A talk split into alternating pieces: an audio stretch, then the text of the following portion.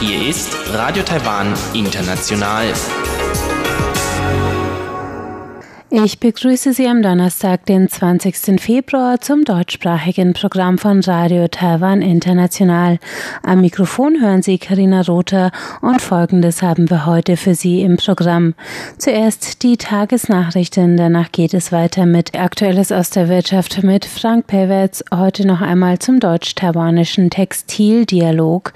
Darauf folgte rund um die Insel mit Elon Huang heute im Gespräch mit Jeffrey Lin über seine Rennen Rennen durch die Wüste Gobi. Nun zuerst die Tagesnachrichten.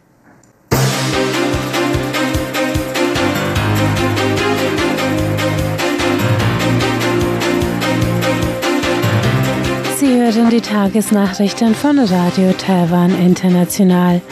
Zuerst die Schlagzeilen. US-CDC nennt Taiwan Covid-19-Verbreitungsgebiet. Außenministerium verlangt Korrektur. 24. Covid-19-Fall in Taiwan, Infektionsursache unbekannt. Und Wuhan-Evakuierung, Präsidentin weist Chinas Verzögerungsvorwurf zurück. Die Meldungen im Einzelnen.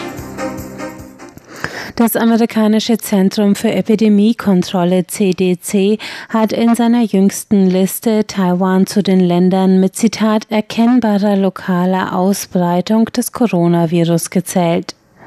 Präsidentin Tsai Ing-wen entgegnete heute, die Ansteckungen vor Ort seien sporadische Einzelfälle und kein Anzeichen einer hohen Ausbreitung. Sie sagte, die Bevölkerung könne beruhigt sein, die Regierung werde das Virus unter Kontrolle halten. Außenministeriumssprecherin Joanne O verlangte eine Korrektur der amerikanischen Angabe. Gemeinsam mit dem Epidemie-Kommandozentrum wolle sie der amerikanischen Seite erklären, dass die Bedingungen für eine lokale Ausbreitung nicht erfüllt seien. Das Epidemie-Kommandozentrum hat heute den 24. Fall einer Infektion mit dem neuartigen Coronavirus in Taiwan bekannt gegeben. Eine über 60-jährige Frau aus Nordtaiwan war bereits am 22. Januar erkrankt und am 30. Januar in einem regulären Krankenhausbett untergebracht worden. Erst am 17. Januar wurde sie auf den Coronavirus getestet und auf die Quarantänestation verlegt. Sie hatte zuvor keine Auslandsreisen unternommen. Die Quelle der Ansteckung ist bisher unbekannt. Die Patientin befinde sich in kritischem Zustand. Gesundheitsminister Chen Shizhong sagte, man teste bereits 118 Personen auf den Virus, die mit der Patientin in Kontakt waren. Ein besonderes Augenmerk liege auf Patienten und medizinischem Personal, mit dem die Frau nach der Einlieferung ins Krankenhaus in Berührung gekommen war. Bei dem zweiten Fall einer Coronavirus-Infektion ohne Auslandsreise sei die Infektionsquelle inzwischen bekannt, teilte das Kommandozentrum heute mit. Bluttests hatten nachgewiesen, dass der 61-jährige Taxifahrer aus Mitteltaiwan sich bei einem aus Zhejiang zurückgekehrten taiwanischen Geschäftsmann angesteckt hatte. Der Taxifahrer war am 15. Februar verstorben. Präsidentin Tsai Ing-wen hat heute Vorwürfe des chinesischen Büros für Taiwan-Angelegenheiten Tao zurückgewiesen, ihre Regierung würde die Evakuierung von Taiwanern aus Wuhan herauszögern. Das Tao sagte in einem heute veröffentlichten Artikel in der staatlichen Nachrichtenagentur Xinhua, Taiwans Regierungspartei DPP zeige bei der Frage der Evakuierung, Zitat, die egoistische, blutdürstige Natur ihrer Politik. Taiwans Forderung nach einer Priorisierung von Prävention und von gesundheitlich schwächeren Personengruppen sei ein Vorwand, um die Evakuierung herauszuzögern und Zwist zu schüren, so der Artikel.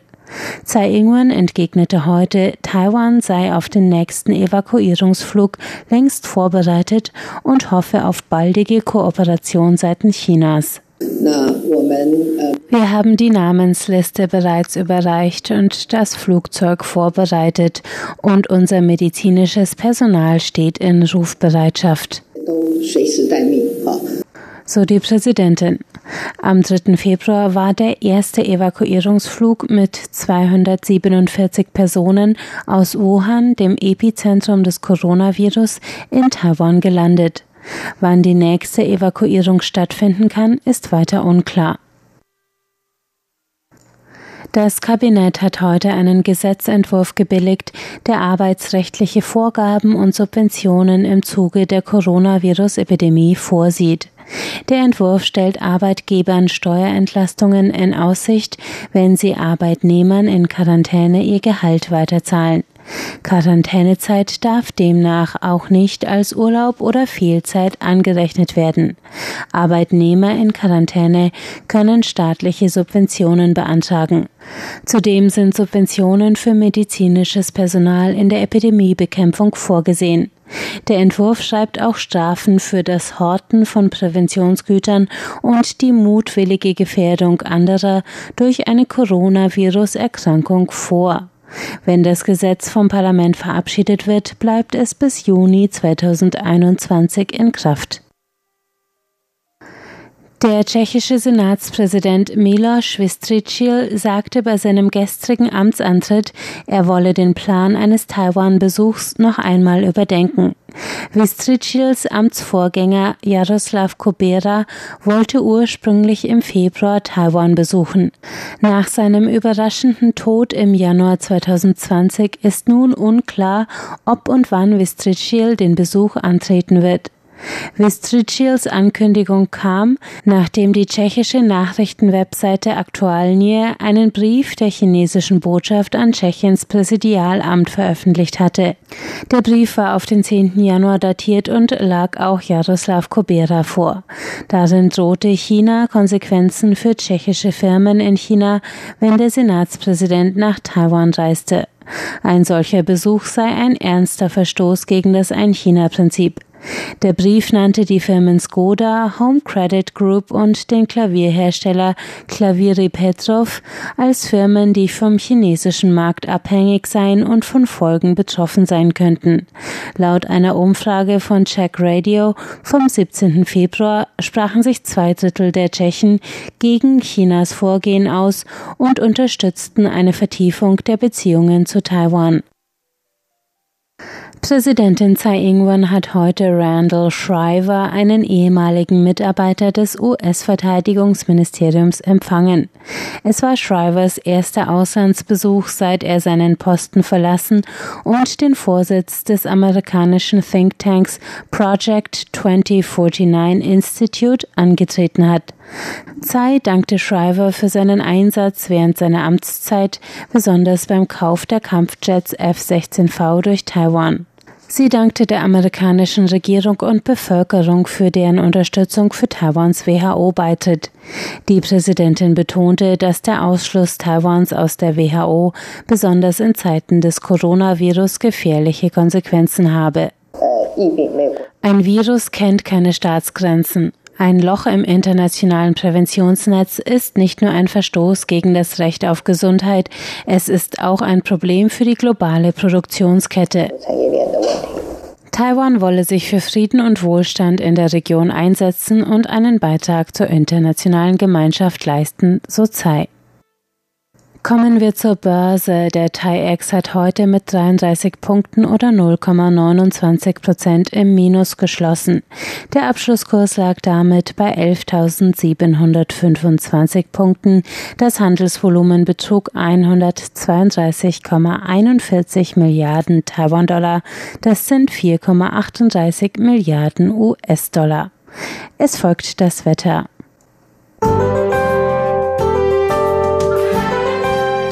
Heutige Donnerstag war sonnig bei mäßigem bis starkem Wind, besonders in der Nordhälfte des Landes.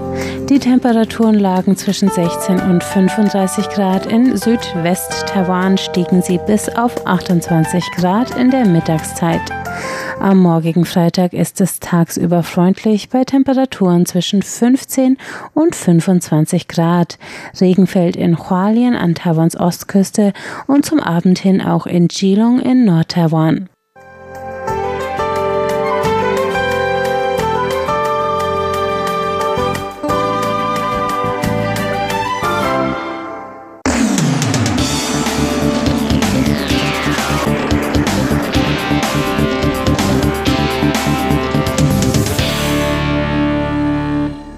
Hier ist Aktuelles aus der Wirtschaft mit Frank Pewitz. Herzlich willkommen. Heute der letzte Teil des zweiten deutsch-taiwanischen Dialogs in der Textilindustrie, der im letzten Herbst vom Deutschen Wirtschaftsbüro und Baden-Württemberg International und auf taiwanischer Seite vom Verband der Textilindustrie organisiert wurde.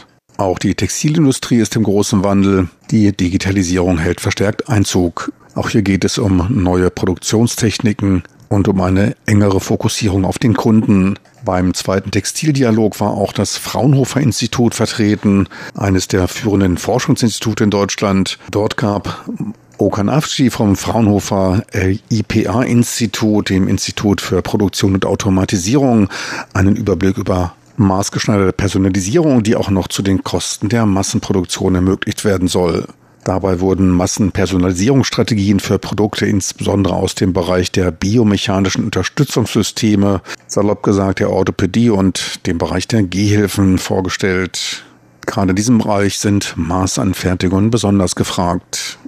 Uh, Eines der Ziele der Personalisierung ist die optimale Passform eines Produktes. Es sollte perfekt zur Biomechanik und der Physis des Nutzers passen. Das zweite von uns angestrebte Ziel ist es, wie wir diese personalisierten Produkte in einer kosteneffizienten Weise herstellen. Dabei kommen dann auch neue Produktionstechnologien wie Carbonfasertechnologien oder auch der Ersatz durch Fasergewebe bei komplex gebogenen Strukturen zum Einsatz uh, curved, very complex, very complex curved structures. Massenpersonalisierung in der Forschung beschäftigt. Die Einrichtung wiederum ist in der Uni Stuttgart und dem Fraunhofer Institut in Stuttgart untergebracht. Oberstes Ziel der Forschung ist dabei der Digitalisierungsprozess, die virtuelle Produktentwicklung dieses Personalisierungsprozesses. Dabei müssen Bewegungsabläufe des menschlichen Körpers in Modellen dargestellt werden. Wichtig ist dabei unter anderem auch die Simulierung der Abläufe des Muskel-Skelettsystems. I say a little bit to the mass personalization. Vorweg einige Worte zur Massenpersonalisierung, wobei ich darauf hinweisen möchte, dass heute der Nutzer im Zentrum des Produktionsentwicklungsprozesses steht. Um das Produkt besser machen zu können, werden etliche Daten über diese Person benötigt, um es besser an den Kunden anzupassen. Zweiter Schritt ist dann der Herstellungsprozess. Wirft man einen Blick auf die Mitte des 19. Jahrhunderts, so gab es nur mit der Hand hergestellte Produkte. Entsprechend hoch war die Vielfalt. Mit dem Einzug der Industrialisierung nahm die Handarbeit ab. Automatisierung hielt Einzug, was zu einem Rückgang der Produktvielfalt führte. Doch die Produkte wurden viel billiger. Pionier der Massenproduktion war der Autoproduzent Henry Ford, der mit dem Slogan auf den Markt trat. Die Leute können das Modell T in jeder Farbe haben, solange sie schwarz ist. Es gab nur das, was angeboten wurde. VW optimierte später diese Strategie. Die Massenproduktion hielt Einzug bei anhaltender geringer Vielfalt.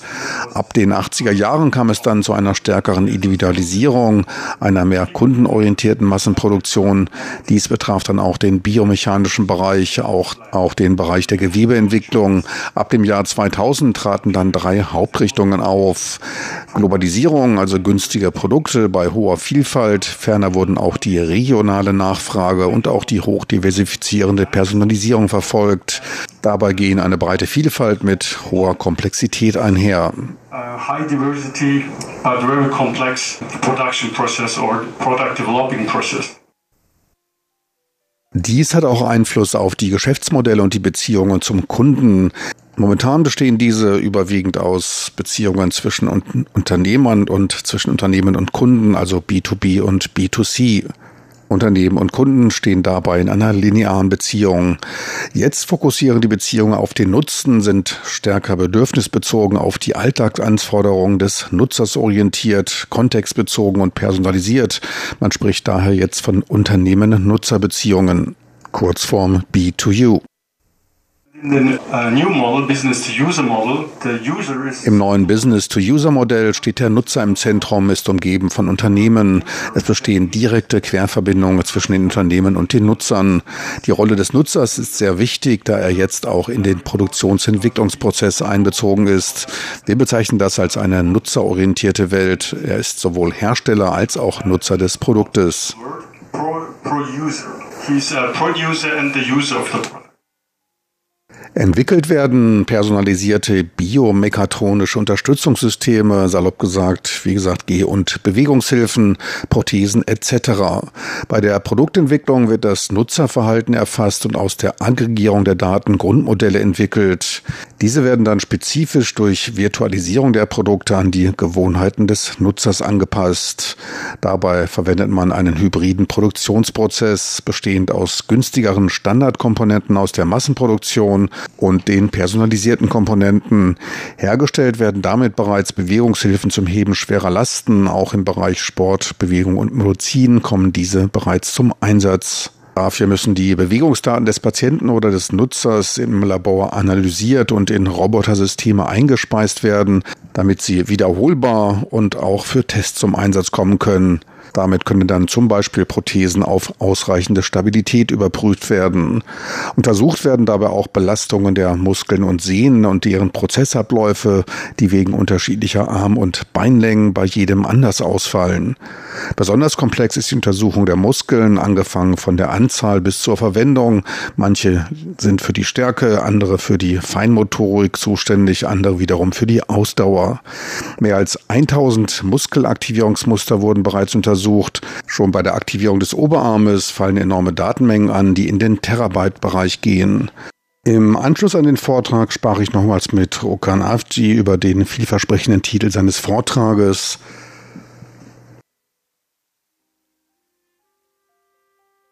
Aus dem Titel Ihres Vortrags habe ich ungefähr rausgehört, das wäre eben also eine individualisierte Produkte zum Preis eines Massenprodukts. Allgemein mal gesehen, dass es eine ziemlich komplexe Sache ist, also erstmal überhaupt erstmal individualisierte Produkte herstellen zu können. Also ist das jetzt mehr Grundlagenforschung, die man dann einmal hat und später kann man das effizienter dann auch für die individuelle Produktion übertragen oder wie soll dieser, dieser, dieser günstige, diese günstige Produktion dann funktionieren? Es ist auf jeden Fall viel auch in der Hinsicht Grundlagenforschung, weil wir auch mit Universitäten zusammenarbeiten in Forschungsprojekten. Aber es gibt ein BMBF-Projekt mit dem Schaft, ähm, personalisiert zu entwickeln. Das ist ja direkt mit KMUs und mit einem großen äh, Firma ähm, ähm, in Zusammenarbeit, weil die sind daran interessiert, das auch umzusetzen. Ähm, über die Kosten ist immer schwierig zu sagen. Idealfall ist natürlich zum Kosten der Massenproduktion. Aber der, dieses Ziel ist an, wie in der Forschung ein Wunschziel. Und, aber es gibt ja diesen, diesen, ähm, diesen Patch Fiber, äh, Fiber Replacement Patch System, was die Firma für Luft- und Raumfahrtindustrien entwickelt hat. Das ist eine Ausgründung aus der äh, Technischen Uni ähm, äh, München und ähm, das nutzen wir jetzt in, den, in, in, in, diesem Forschungsprojekt umzusetzen auf Medizinprodukte. Und jetzt kommen zwei, äh, zwei Sachen zusammen. Einmal die Simulationsseite, die ich heute gezeigt habe, die Mensch-Simulation, Produktinteraktion und die arbeiten an der Produktionsseite. Wie kann, können wir diese Daten, die wir aus der Simulation bekommen, in die Produktion umsetzen, weil das System läuft automatisch. Und wenn wir, da diese Produkte sowieso Handarbeit sind, würde das System natürlich auch kosteneffizient dann sein, weil so eine Prothese kostet mehr, also hochentwickelte Prothesen, handbearbeitet und immer wieder nachgebessert, mehrere tausend Euro.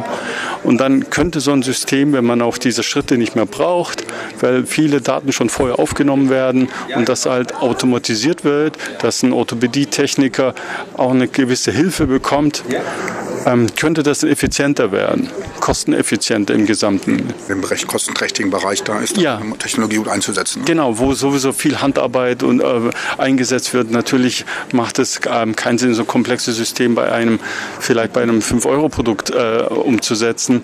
Aber wenn, ähm, und dann ist auch diese Effizienz gefragt. Also wenn, wenn wir zeigen können, also das muss man natürlich in den Forschungsprojekten tun, wie Evidenz das ist, was wir tun. Also der Mehrwert an einem Produkt, den wir so entwickeln, zu sagen, das bringt dem Patienten, den Kunden, den User einen, einen deutlichen Mehrwert. Und dann ist die Kostenfrage vielleicht manchmal auch ein bisschen beantwortet. Es darf natürlich nicht die Grenze überschreiten, wo sagen, man ist vielleicht dann bereit, mehr zu bezahlen, aber wo ist die Grenze? Dass sich natürlich auch solche Prozesse rentieren müssen.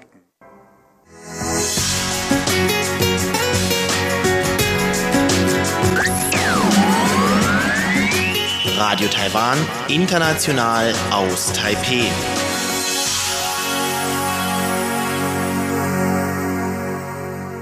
In Rund um die Insel hören wir jetzt von Jeffrey Lin und seinem Rennen durch die Wüste Gobi.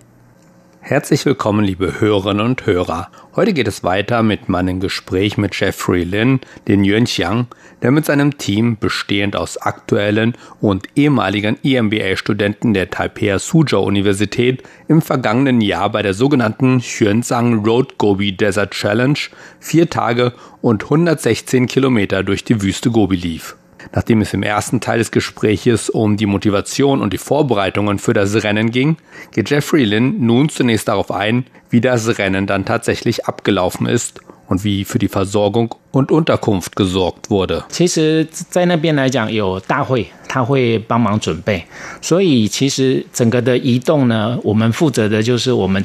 Tatsächlich wird alles vom Veranstalter organisiert. Das heißt, wir sind nur dafür verantwortlich, da zu sein und zu laufen. Die Distanz, die man täglich zurücklegt, beträgt etwa 30 Kilometer. Doch aufgrund der besonderen Umgebung wechselt man zwischen Laufen und Gehen. Manchmal ist zum Beispiel der Wind sehr stark oder es kommt sogar ein Sandsturm. Dieses Mal ist es uns passiert, dass den ganzen Tag ein mächtiger Wind von einer Windstärke von etwa 7 geblasen hat. Im Laufe des Tages war die Windstärke manchmal plötzlich über 10. Das macht das Laufen natürlich sehr schwer. Und man muss eben vier Tage hintereinander laufen. Deshalb läuft man nicht die ganze Zeit, sondern wechselt eben zwischen Laufen und Gehen. Die längste Entfernung eines Tages sind etwa 36 Kilometer, die kürzeste etwa 21 Kilometer. Das heißt, jeden Tag ist es etwas anders. Dazu fordert der Veranstalter, dass man die jeweilige Entfernung innerhalb einer bestimmten Zeit zurücklegt. Dieses Mal war unsere Leistung nicht schlecht. Wir konnten die tägliche Entfernung immer so zwischen sechs und sieben Stunden zurücklegen. In Bezug auf die Verpflegung, dafür sorgt der Veranstalter und stellt alles schon sehr früh morgens zur Verfügung. Da kann dann jeder schon früh am Morgen sich gemäß seinen eigenen Anforderungen verpflegen. Am beliebtesten sind Gurken, Äpfel und natürlich Wasser. Wasser muss man natürlich immer wieder nachfüllen. Deshalb haben wir auch alle einen Laufrucksack mit Wasserbeutel dabei. Andere Sachen sind zum Beispiel Brot oder gekochte Eier. Das sind alles grundlegende Sachen. Dann gibt es vielleicht individuelle Anforderungen. So bereiten wir manchmal Sportgetränke für die einzelnen Läufer vor. Oder diese bereiten sie sich selbst vor. Dann gibt es entlang der Strecke etwa nach 10 Kilometern eine Versorgungsstation, also pro Strecke etwa zwei bis drei Stationen. Dort gibt es dann Obst und Wasser. Das ist etwas, das man auf jeden Fall nachfüllen sollte, insbesondere in der Wüste. Übrigens besteht die Gobi nicht nur aus Sand, sie hat viele verschiedene Untergründe. Das ist auch eine große Herausforderung. Aber um wieder auf die Versorgung zurückzukommen. Der Veranstalter sorgt dann dafür, dass alle unsere Sachen und das gesamte Camp zum nächsten Übernachtungsort gebracht werden. Auch die Zelte, in denen wir schlafen, stellt der Veranstalter zur Verfügung. Wir müssen es dann nur aufbauen, wenn wir im Lager angekommen sind. Und der Veranstalter sorgt dann auch für das Abendessen. Also kann man sagen, dass wir nur dafür sorgen müssen, uns an die Umgebung zu gewöhnen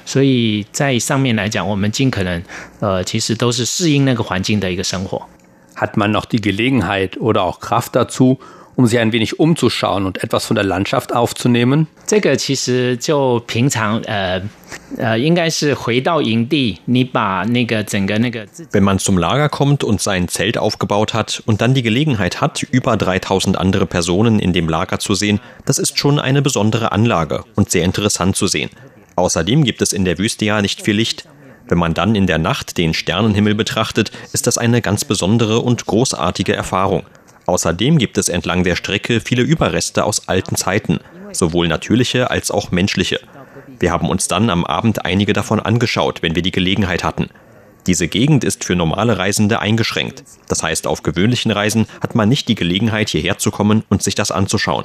Nur durch diesen Wettkampf hatten wir die Möglichkeit, uns diese alten Sehenswürdigkeiten anzuschauen, was ein besonderes Erlebnis war. Was waren oder sind bei so einem Rennen die größten Herausforderungen?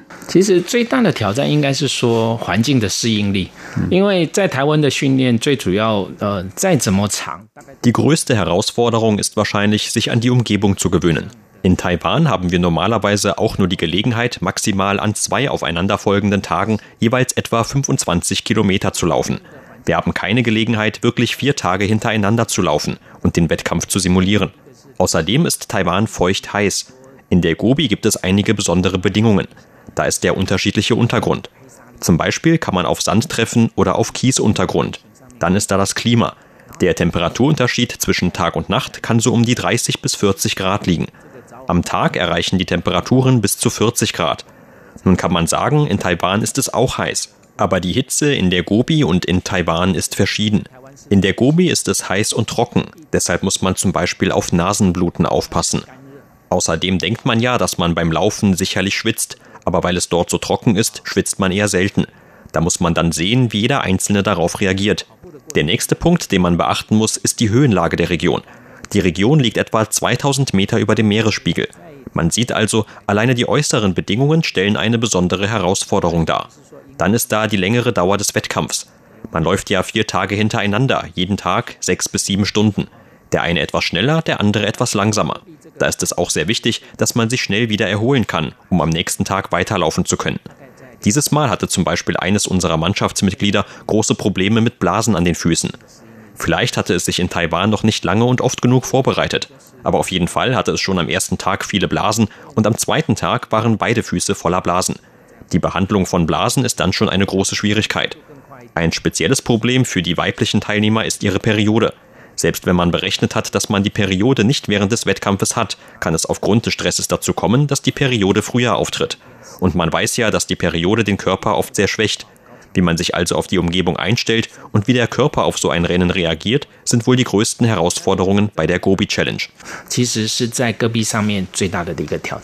其实是在戈壁上面最大的一个挑战。das Team der Suzhou-Universität hat sogar einige Auszeichnungen bekommen.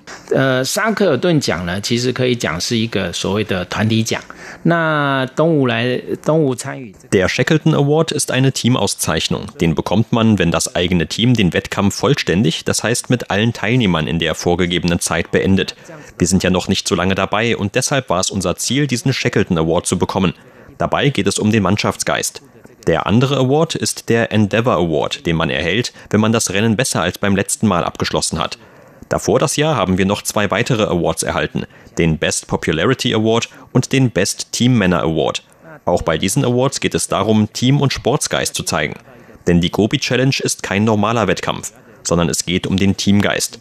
So geht es bei unseren Teams auch immer darum, zusammen starten und zusammen ankommen. Doch 2018 haben wir nicht nur dieses Motto beibehalten, wir haben auch einem Mitglied eines anderen Teams geholfen, das eine Verletzung hatte und Hilfe brauchte. Wenn man einem anderen Team hilft, hält das natürlich das eigene Team auf und beeinträchtigt das Endergebnis. Aber solche Hilfe zu leisten gehört einfach dazu. Und wir wurden dafür auch mit dem Best Team Männer Award ausgezeichnet. Eine weitere schöne Ehrung für die Suzhou Universität. Äh, 最佳风范奖，这个我想这也是东吴一个很重要的一个殊荣。Glauben Sie, die Teilnahme an der Gobi Challenge hat positive Auswirkungen auf Ihr Leben oder Ihre Arbeit? 呃，如果真的要讲在这件事上面，帮助是非常大的，因为从筹备就开始了。Ich denke, das ist eine große Hilfe für beide Aspekte. Wenn man sich den ganzen Prozess anschaut, von der eigenen Vorbereitung des Teams bis hin zur Teilnahme, da vergeht etwa ein halbes Jahr. Allein das ist schon ein Prozess des Teambuilding. Wie bildet man ein Team? Wie leitet man ein Team? Und wie arbeitet man im Team zusammen? Das ist ein wichtiger Lerneffekt. Für den Wettkampf haben wir alle ein Motto. Beim Durchqueren der Gobi sind wir alle Brüder und Schwestern. So soll jeder seine eigenen Fähigkeiten entwickeln, aber gleichzeitig die anderen Teilnehmer unterstützen. Wir haben ein Teammitglied, das etwas mehr vom Laufen versteht als wir anderen. Und so hilft es allen beim Warmmachen, beim Stretchen und so weiter. Das hilft uns, uns nach dem Lauf schneller wieder zu erholen und am nächsten Tag besser weiterzulaufen. Außerdem, wenn man mit einer derartig feindseligen Umgebung fertig werden kann, dann kann man sich auch sagen, dass es nichts gibt, mit dem man nicht fertig wird. Es ist während des Wettkampfs, als wenn man auf den 81 Leidenswegen des Mönchs Xuanzang wandert. 你你这样的一个过程当中，其实中间就好像玄奘经过九九八十一难。Soweit mein Gespräch mit Jeffrey Lin, Lin Yuanxiang, der mit seinem Team bestehend aus aktuellen und ehemaligen EMBA-Studenten der Taipei Suzhou Universität im vergangenen Jahr bei der sogenannten Hyunzong Road Gobi Desert Challenge vier Tage und 116 Kilometer durch die Wüste Gobi lief. Als abschließender Anhang EMBA steht für Executive Master of Business Administration und Xuanzang war ein buddhistischer Mönch aus China, der vor über 1300 Jahren die Wüste Gobi durchquerte, um nach Indien zu gelangen und dort buddhistische Schriften nach China zu holen. Damit verabschiede ich mich. Am Mikrofon war Ilon Huang. Vielen Dank fürs Zuhören. Das war's für heute von